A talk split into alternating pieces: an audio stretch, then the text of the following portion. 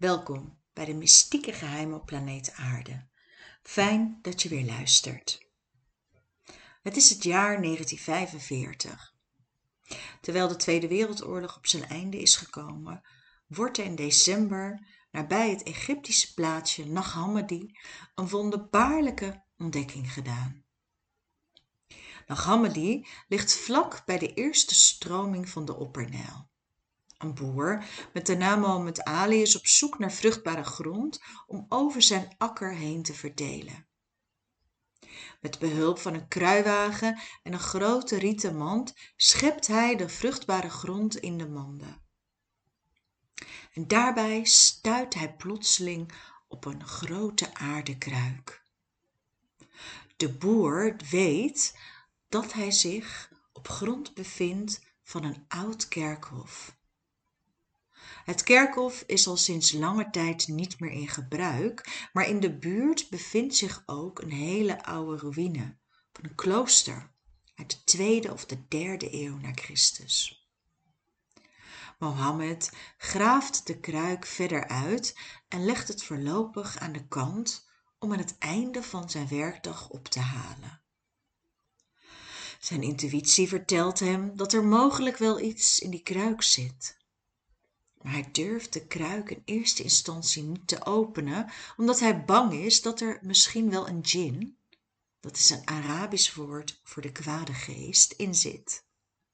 Dus gooit hij de kruik later stuk. Tot zijn verbazing bevinden er zich een aantal oude boeken in de kruik. Mohammed had al snel door dat de geschriften iets te maken hebben met het christelijk geloof en daarom hechtte hij er in de eerste instantie geen waarde aan. Hij heeft zelfs enkele van de papieri in de haard opgestookt. Maar als hij later in gesprek gaat met zijn vrienden komen ze erachter dat er mogelijk wel een handelswaarde is op deze boeken op de zwarte markt van de Egyptische antiquiteiten en zo worden zij langzamerhand bekend in de westerse wereld. In totaal vormen de Nag Hammadi-geschriften dertien handgeschreven papyrusrollen in leren banden en 52 verzen de gevonden teksten dateren uit de eerste tot de vierde eeuw en zijn in het koptisch geschreven maar sommige geschriften zijn zelfs al gedateerd van 50 jaar na Christus. De teksten zijn uiteindelijk terechtgekomen in het Koptisch Museum in Cairo, waar ze nog steeds zijn en waar je ze kan bezoeken. Sinds 1977 zijn de teksten vertaald in het Engels en vanaf 1995 ook in het Nederlands de Nag geschriften daar zijn ze bekend om. Dit zijn vroeg christelijke geschriften. En dat wil zeggen dat de geschriften afstammen van de allereerste christenen. En belangrijk om te realiseren is dat dit was voor de oprichting van de katholieke kerk in 367 na Christus schreef de bisschop van Alexandrië, bisschop Athenius, een zogenoemde paasbrief, waarin hij ieder opriep om geschriften die niet meer toebehoorden aan het Nieuwe Testament, ingesteld door de Rooms-Katholieke Kerk, te vernietigen de geschriften die gevonden zijn in de Nag Hammadi zijn sindsdien dus apocryptieve geschriften. Dat betekent dat ze dus niet erkend werden door de Rooms-Katholieke Kerk. Waarom niet? Dat hoor je straks. Waarschijnlijk zijn de geschriften verborgen omdat men bang was voor vernietiging. De waarheid zullen we nooit weten. We kunnen slechts vermoedens hebben en ook al zijn de geschriften na 1700 jaar verborgen in slechte staat gelukkig is er genoeg overgebleven om ze te vertalen de geschriften stonden onder redactie van de gnostici Gnosis is het Griekse woord voor kennis en inzicht. Er zijn ook enkele hermetische geschriften en een fragment van de Republiek van de Griekse filosoof Plato bewaard gebleven. In hoofdlijnen kunnen we stellen dat de geschriften bestaan uit geschriften van Jezus Christus, geschriften over Hermes, Trismegistus, scheppingsmythes, verlossingsteksten en openbaringen.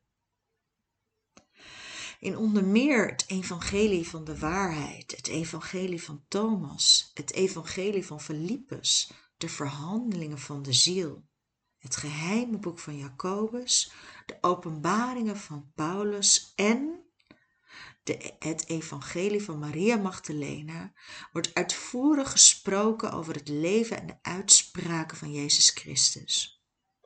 Sommige van de geschriften hebben ongekende waarde omdat ze dus zijn geschreven ongeveer 50 jaar na Christus en daarmee ouder dan de vier Bijbelse evangeliën in het Nieuwe Testament en ook ouder dan de brieven van Paulus. Vooral de rol van Maria Magdalena in het leven van Jezus en de visie van vrouwen in die tijd is opzienbarend. Omdat er in het huidige christendom geen sprake is van gelijkwaardigheid, blijkt uit de Nag-Hammadi-geschriften dat de vroeg-christelijke geschriften echt spreken van een absolute gelijkwaardigheid tussen mannen en vrouwen. Tussen jou en mij gesproken kan dat überhaupt al een reden geweest zijn waarom deze geschriften vernietigd moesten worden.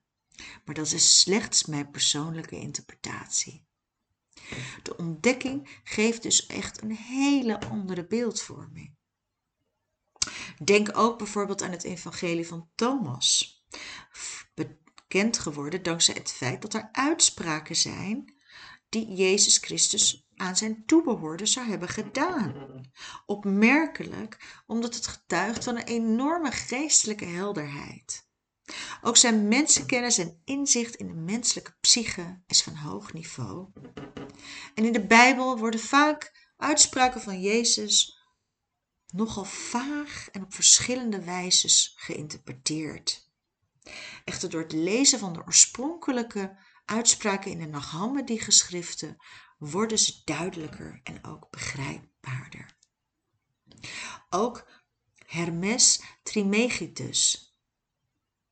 Dit staat eigenlijk gelijk Hermes aan de Egyptische god Toot, die bekend is geworden door de afbeeldingen van een mens met een hibiscuskop is een van de goden die zou heersen over geleerden en schrijvers. En Hermes werd later een priester geleerde die in de tijd van Mozes zou hebben geleefd.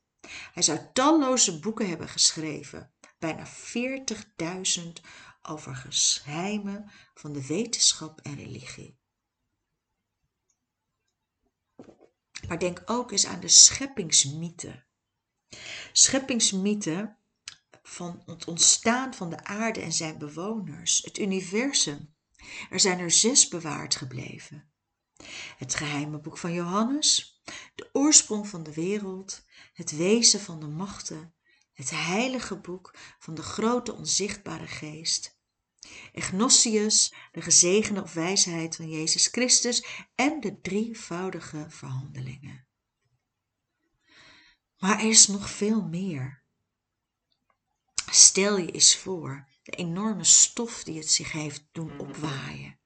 Maar ook als je jezelf realiseert wat alle mensen eigenlijk verborgen is gehouden. Ik wil graag met jullie een overzicht van de Nag Hammadi codices geven omdat dit toch heel belangrijk is om dit met jullie te delen, zodat je er duidelijkheid over krijgt.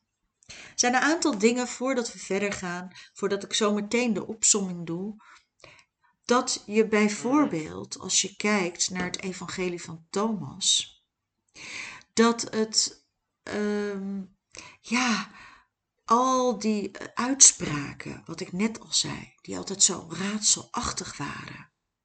Maar ook kan je voorstellen over wat er allemaal gebeurd is met de katholieke kerk en de ontzettende vreselijke vervolgingen waar aanhangers van onder andere gnostici en katharen duizenden herstel honderden jaren mee te maken hebben gehad.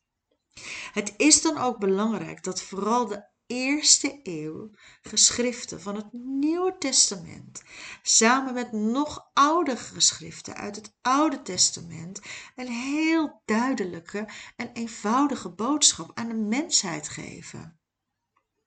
God heeft de mens in het begin goed en naar zijn beeld geschapen, met de vrije wil om tot eer van Hem te leven. Ze zijn opstandig geworden, dat kan, maar dan nog. Jezus Christus zou zijn gekomen, want hij had de wereld zo lief, God. Zo wordt het geschreven. Maar ook wat je ziet, is dat de geschriften van de tweede en de derde eeuw een verzameling zijn van diverse gnostische stromingen. Het Setanisme, het Valentijnisme en het Hermitisme. Maar ook Griekse filosofische stromingen, zoals het Stoïcisme, het Platonisme en het Pythagoreanisme. De theologische en de kosmologische systemen die in deze geschriften worden verkondigd, zijn onderling niet altijd consistent en veel ingewikkelder dan de boodschap in de Bijbel. Maar waarin ze allemaal met elkaar overeenstemmen, is de impliciete ontkenning van Jezus Christus als enige weg naar God. En hiermee wordt alles wat de katholieke kerk later heeft beweerd per direct helemaal afgebroken. Volgens de geschriften kwam hij niet om te lijden en te sterven en om schuld te betalen, maar was hij er slechts als wijsheidleraar die hielp om de Christus, de goddelijke geest, in onszelf te ontdekken. Ken uzelf is hier het credo. En door jezelf te leren kennen, leert de mens God kennen. Dit is ook de weg van de gnosis. De kennis is niet van buitenaf aan te leren, maar kan alleen van binnenaf worden opgewekt. En de gnosische geschriften dienen daarbij tot hulp. Deze boodschap staat echt volledig haaks op wat er in de gecreëerde Bijbel staat. Want volgens de evangeliën die uiteindelijk goedgekeurd zijn, is alleen eeuwig leven met Gods gratie beschikbaar door het verlossingswerk van Jezus Christus. En dat kan alleen maar verkregen worden door in Hem te geloven. Maar Jezus zelf verwees naar het eeuwige leven als het koninkrijk van de hemel en vergeleek het met een parel. Matthäus 13, 45, 65. Dit betekent het woord parel betekent volgens de handelingen van Petrus en de twaalf apostelen in Nag Codex 6.1. En dat is precies het probleem. Opvallend is dat dus de armen de gratis gift van de parel weigeren. Ze weigeren het te aanvaarden en bij hun verzoek te blijven om alleen maar te kijken. Dit is frappant wanneer men symbolisch dit duidt. De mens die zijn verlossing om niets, niet zonder meer te aanvaarden, maar genoegen schijnt te nemen met het bekijken van zijn eigen wezenskern. Het ego verkiest blijkbaar een moeizame weg tot verlossing, omdat het bij een moeiteloze weg zich niet kan voorstellen dat de werkelijke waarde heeft en beklijven zal. Het poogt dus via tal van omwegen de verlossing zo lang mogelijk uit te stellen en daarmee moeilijk en verdiend te maken. De teksten zijn, zoals ik al zei, volledig complete koptische vertalingen van de oorspronkelijke Griekse tekst. Van de Griekse teksten zijn alleen maar korte fragmenten teruggevonden. De katholieke kerk zag deze geschriften echt als bedreigend voor hun gezag en ze werden dus verboden en vernietigd. De katholieke kerk zegt namelijk dat je alleen via de kerk dichter bij God kan komen. Terwijl de gnostici juist zeggen dat je het in jezelf kan vinden, in jouw innerlijk weten. Dus niets met de kerk. De katholieke kerk beschouwde de gnostiek dus ook als een vorm van ketterij. En deze bedreigende stroming werd uitgeroeid, zoals er later ook met de Kataren is gebeurd. Miljoenen mensen zijn uitgemoord. Dit zijn echt zwarte bladzijden in de geschiedenis van onze wereld waar weinig aandacht over is. Het paste dus werkelijk niet in het straatje van de kerk. Het is echt belangrijk om dit te weten en om je dit te realiseren. Na de dood van Jezus was er dus ook helemaal geen kerk met een soort vaste structuur. Er was alleen maar een soort beweging. En die beweging was heel erg divers. Er waren dus veel meer evangeliën, er waren brieven, er waren hymns, er waren geschriften. Allemaal veel meer dan nu het geval was. Nogmaals, hij werd echt gezien als een wijsheidsleraar die mensen aanpoorde om zelf op onderzoek te gaan en hem absoluut niet als de enige geboren zoon van God te noemen, zoals de kerk dit wel zou doen. Jezus zelf zou absoluut verbaasd zijn over wat er uiteindelijk gebeurd is. Denk alleen al aan de absolute gelijkwaardigheid tussen man en vrouw, waarin in de kerk weinig over te vinden is. De grondgedachte dat de mens in zijn diepste wezen één is met God, die in ieder van ons geboren is, ieder mens met een goddelijke vonk. De taak van de gnostici is om die goddelijke vonk proberen te vinden en om in contact te komen met het goddelijke, God de godin in onszelf. Quispel omschrijft gnosis als volgt. De mens is innerlijk verwant met God en kan daardoor opstijgen boven de persoonlijke God naar diepte en stilte.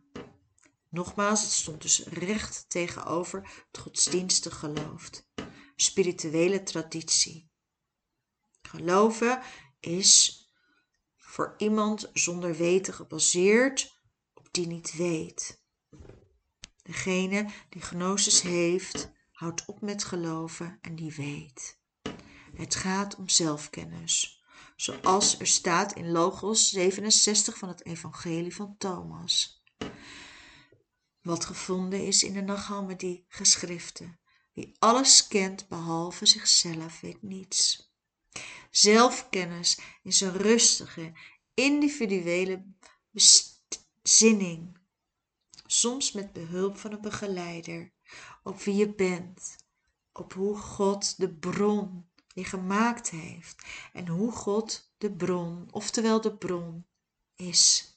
Het is een stille overgave, een oprecht en individueel zelfonderzoek. Alle geschriften waarin mensen dus geloofden alles gaat dus om die goddelijke vonk, om die te laten opgloeien. En het is heel duidelijk dat, het dat dit in veel van de geschriften naar boven komt. Het traditionele plaatje van de kerk uit de apostelen is voortgekomen, heeft dus weinig te maken met de waarheid. De spreuk van Jezus Christus, niemand komt tot de Vader dan door mij, wordt door gnostici opgevat als dat je tot God kan komen, maar dat je zelf uit moet vinden waar Christus voor staat. Zoals je weet is er ontzettend veel gebeurd. En nogmaals, in het evangelie van Thomas, Logos 108 zegt Jezus, wie de woorden uit mijn mond indringt, zal worden zoals ik, en ik zal worden als hij, en de verborgen dingen zullen hem geopenbaard worden. In Logus 13, Thomas sprak, meester, mijn mond kan in het geheel geen woorden vinden om uit te spreken wiens gelijke u bent. En Jezus sprak, ik ben de meester niet meer, want jij hebt gedronken. Jij hebt je bedronken uit de opwellende bron die ik heb aangeboord. Jezus als wijsheidsleraar. Wat betreft Jezus en de elf apostelen, het lijkt ineens ook heel verdacht op de Indiase Baba, die met zijn volgelingen rond het vuur zit. En Logos 108 heeft ook veel gelijkwaardigheid met een beroemde spreuk uit de Indische filosofie, dat cham asi. Dat geit zij. Als je kijkt bijvoorbeeld naar een gebed van de apostel Paulus, die vind je in de codex nummer 1. In naam van apostel Paulus en als je daar naar kijkt wat er is opgetekend, kan het onmogelijk zijn van de Bijbelse Paulus. Diezelfde kanttekening is overigens op toepassing van veel Nachhammadi-geschriften, waarvan de titels verwijzen naar de Bijbelse figuren. De namen van de apostelen werden vaak gebruikt om gezag af te dwingen. Het geheime boek van Jacobus, eind 2e eeuw of begin 3e eeuw in Egypte, vermoedelijk in Alexandrië, stevend af op een breuk met de officiële kerk. Een brief aan een onbekende geadresseerd waarin verslag wordt gedaan van de vermeende geheime openbaring van Jezus aan Jacobus en Petrus om hen te vullen in gnostische zin dus. Jacobus lijkt daarvoor ontvankelijk, maar Petrus toont geen begrip. En de twee staan dus symbool voor de gemeenschap tegenover de orthodoxe kerk. Het evangelie der waarheid, midden tweede eeuw, een geschrift dat vermoedelijk afkomstig is uit de begintijd van Valentinus. Geen evangelie in gebruikelijke zin, maar een verhandeling over het evangelie. Het geeft dubbelzinnige interpretaties. En het goede nieuws is dat er een verlosser is en dat wordt een verkondiging gedaan. De verhandeling over de opstanding tweede helft van de tweede eeuw, wederom een brief van een onbekende auteur aan ene Riginus over de leer van de opstanding, de leer van de twee naturen van de verlosser goddelijke en de menselijke, stemt overeen met de Bijbelse evangeliën. De redding is volgens dit geschrift echter niet de verlossing uit toest zondige toestand van de mens, de geestige dood, maar de verlossing van de mens uit de materie, het lichamelijke bestaan. De drievoudige verhandeling in de tweede helft van de derde eeuw een uitgebreid geschrift afkomstig uit het Oosterse Valentinianisme. De titel niet oorspronkelijk ontleend aan het feit dat het geschrift uit drie delen bestaat. Het eerste handelt over de Vader, de Zoon en de pre-exit Statistische kerk en het ontstaan van de kosmos. Het tweede gedeelte gaat over de schepping van de allereerste mens en overtredingen, de verbanning uit het paradijs. En het derde deel beschrijft de vele meningen over de aard van de kosmos, de komst van de verlosser, de instelling van de aardse kerk en het lot van de mensen. Nog Hammadi het is zo'n groot mysterie. En in Codex nummer 2, dat geheime boek van Johannes, dat bevat meerdere geheime leringen die naast de opstanding zou zijn gebaard in de verschijning aan Johannes, de zoon van Zebedeus. Het begint met een monoloog dat door Verlosser over de theologie, het ontstaan van het godendom en de kosmologie, het ontstaan van de kosmos. En daarna is er een dialoog tussen hem en Johannes over het ontstaan van de mensheid en over de leer van de redding van de mensheid. Dit is een van de bekendste geschriften afkomstig uit het Cetianisme. Een leer die zich als beste laat omschrijven als een versmelting van het Hellenistische mythologieën en de concepten uit het Oude Testament. Er wordt hier zelfs verwezen naar Zoroaster. Het evangelie van Thomas is absoluut geen evangelie in de gebruikelijke zin, maar een verzameling van 114 losse zogezegde geheime uitspraken die aan Jezus zouden zijn toegeschreven. En ongeveer de helft daarvan lijkt sterk op teksten uit de, Belgisch, eh, uit de Bijbelse evangeliën. Het evangelie van Verlippus, net als dat van Thomas, is geen evangelie in de gebruikelijke zin, maar een ongeorganiseerde verzameling van uitspraken en meditaties van verschillende genres. Gelijkenissen, vermaningen, vertellingen, dialogen. En het lijkt op allerlei verschillende tradities. En ook hier komt het weer over Maria Magdalena gaan we het zo nog even over hebben. De wezen van de machten. Een korte gnostische verhandeling over de realiteit en de aard van de heersende machten achter de schermen van de wereld. Het eerste deel in de satanische vertolking van het scheppingsverhaal van het Bijbelboek van Genesis. In het tweede deel gaat het over de machten die op zoek gaan naar Norea, de dochter van Adam en Eva, om haar te verleiden. Een dochter. Wist jij dat Adam en Eva een dochter hadden? Noria. En in antwoord verschijnt een lichtwezen, Eliet, die haar inzicht geeft over de aard van de machten en het oorsprong van de wereld, eind derde of begin vierde eeuw. Een toegankelijke verhandeling over allerlei aspecten van het wereldbeeld. De verhandeling van de ziel, eind tweede, begin derde, derde eeuw. Een interpretatie van het verhaal van de ziel. Voor het bouwen op de gnostische mythe van de psyche, vanaf haar hemelse oorsprong, via de val van de wereld tot de beschrijving van haar terugkeer. De ziel wordt voorgesteld als een vrouw die eerst als een zuivere maagd is en uiteindelijk tot inkeer komt door een gestuurde bruidegom, waardoor ze wordt wedergeboren. Het boek van Johannes, een dialoog tussen de opgestane Jezus en zijn broer Judas Thomas, opgetekend door een Matthias, wiens identiteit verder niet bekend is. Ook weer verborgen uitspraken met als centraal thema afwijzing. Ook de platonische gnostische thema van redding, redding van zelfkennis klinkt hier door.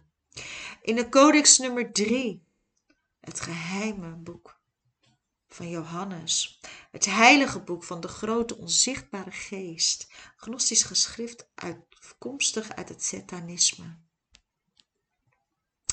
Eugnostius de gezegende, filosofische verhandeling over God en zijn hemelrijk geschreven door hem in de vorm van een brief.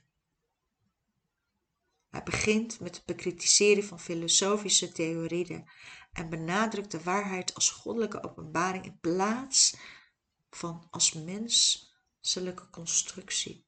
En wederom wordt er gesproken over een hemelrijk. Gesprekken met de Verlosser. In Codex nummer 4, het geheime boek van Johannes. En dit zijn de derde van de in totaal vier versies van het boek heilige boek van de grote onzichtbare geest. In een vijf weer Ignatius de gezegende en de openbaringen van Paulus, begin van de tweede eeuw, over de hemelervaring van de apostel Paulus, waarin hij refereert in zijn tweede brief aan de Corinthiërs. De eerste openbaring van Jacobus, de tweede openbaring van Jacobus en de openbaring van Adam, eerste, eind van de eerste eeuw. Met een openbaring over Adam, de mens, die een droom ontving en dit doorgaf aan zijn geliefde zoon Zet. In nummer 6, Handelingen, Petrus en de twaalf apostelen. Donder volmaakte bewustzijn, maar ook de authentieke leer. weer thematiek vertelt over de psyche, de ziel, de misleidende wereld, over de oorsprong, over blindheid, over onwetendheid. Begrip van ons, van ons als mensen, hoogste kracht.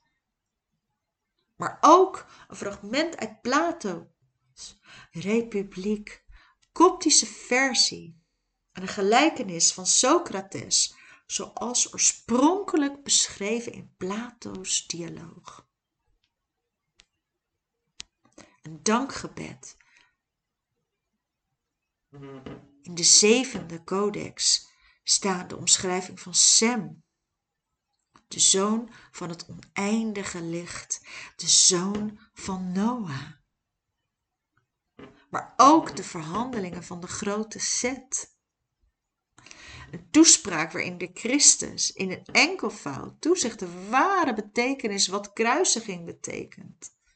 Een openbaring van, van Petrus. Wederom over wat het werkelijk betekent. En zo kunnen we doorgaan. Sylvanus met onderwijzingen. Vergelijkbaar met de Joodse wijsheidsliteratuur de drie steles van Set. En in de achtste codex, Sotranicus, spirituele reis. Een spirituele reis. En het gaat maar door en het gaat maar door. Nummer 9, Mel Melchizedek. Openbaring aan de persoon van Genesis. En de Allerhoogste God. En weer wordt er gesproken over Norea. Norea, weer wordt er over haar gesproken. Nu in de vorm van de vrouw en de zus van Zet. En natuurlijk ook zijn er nog veel meer. Nummer 9, de spreuken van Sectus. Het evangelie van de waarheid. De drievormige eerste gedachten maar ook het evangelie van Maria Magdalena. Zijn niet allemaal teruggevonden, maar ze staat er absoluut in. En wat ik mooi vind, Petrus zegt tegen Maria, zuster, we weten dat de Verlosser meer van jou heeft gehouden dan van andere vrouwen. Zeg ons de woorden van de Verlosser, zodat jij die herinnert, die jij kent, die wij niet kennen en ook nog nooit gehoord hebben. Maria antwoordt, wat voor jullie verborgen is, zal ik bekendmaken. En ze begint te vertellen, ik zag de Heer in een visioen en ik sprak tot hem, Heer, ik zie vandaag een visioen. En hij zei, gezegend ben je dat je niet wankelt bij mijn aanblik. Dat je niet wankelt. Volgens het evangelie van Maria Magdalena is het belangrijk om dat ook voor jezelf te, le te lezen en om je het te herkennen. Ik wil graag nog tot slot één ding met jullie delen. Toen de ziel zo de derde macht was voorbijgekomen, steeg ze verder omhoog en zag de vierde macht.